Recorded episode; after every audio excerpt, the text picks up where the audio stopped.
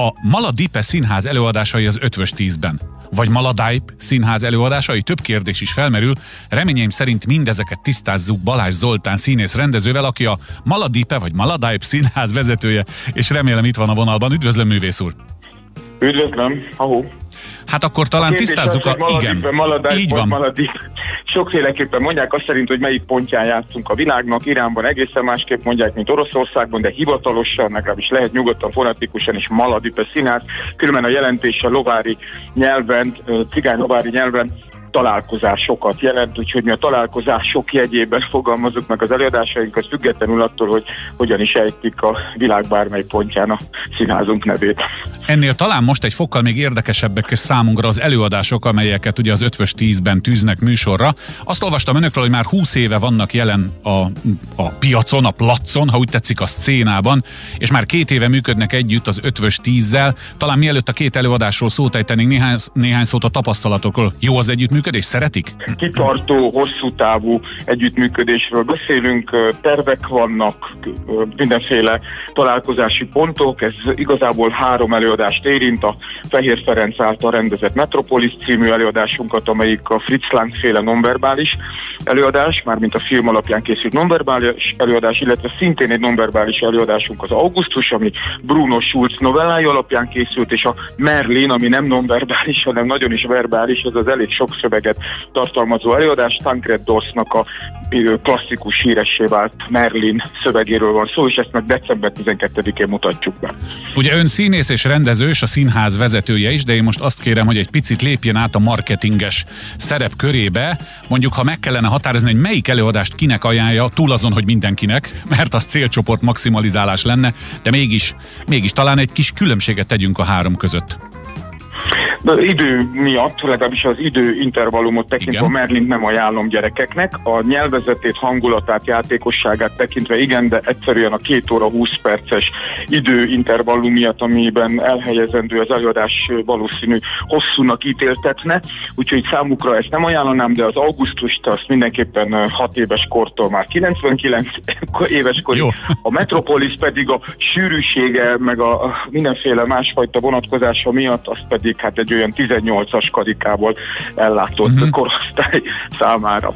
Akkor még két, két meghatározást is tisztázunk, bár az egyikből következik a másik, a verbális versus nonverbális hogy ha valakinek elszaladt a füle mellett, éppen ül az autóban és úgy hallgat minket, akkor, akkor valami wikipédiás definíciót ehhez még tegyünk hozzá.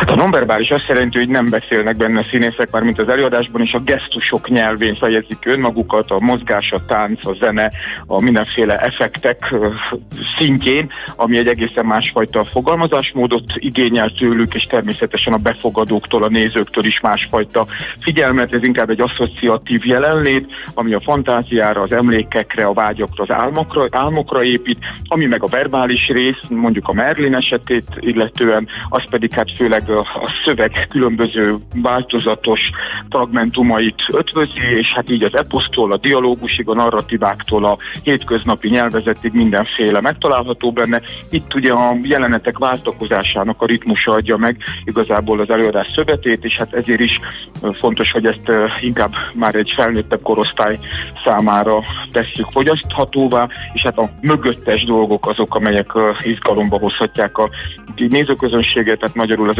összefüggések észrevétele, különösen a korunkra, a saját időnkre vonatkoztatva akkor, lehet érdekes. Akkor még eh, csak néhány nevet szeretnék öntől kérni, hiszen ön rendezőként is van jelen ebben a beszélgetésben, nem csak a színház vezetőjeként. Eh, színész kollégák, esetleg akit érdemes a produkcióval kapcsolatban megemlíteni, hiszen ami nonverbális, ott biztos például a zenének, zajnak, zörejnek lényegesen több szerepe van. Ha van ilyen, ki volt segítségére ezeknek megálmodásában, elkészítésében?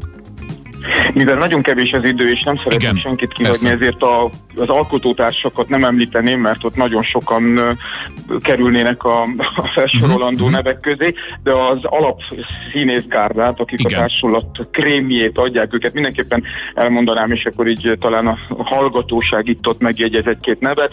A lányokkal kezdeném Erős Brigitta, Dőri Brigitta, Zsenák Lilla, Lukács Andrea, a fiúk pedig Pál Zoltán, Ádám Kornél, Simon, azaz Jáger Simon, és hát nem utolsó sorban Mesés Gáspár, ők alkotják a Maladipe állandó társulatát, és hát ők keverik, kavarják a mindenféle kártyákat estéről estére.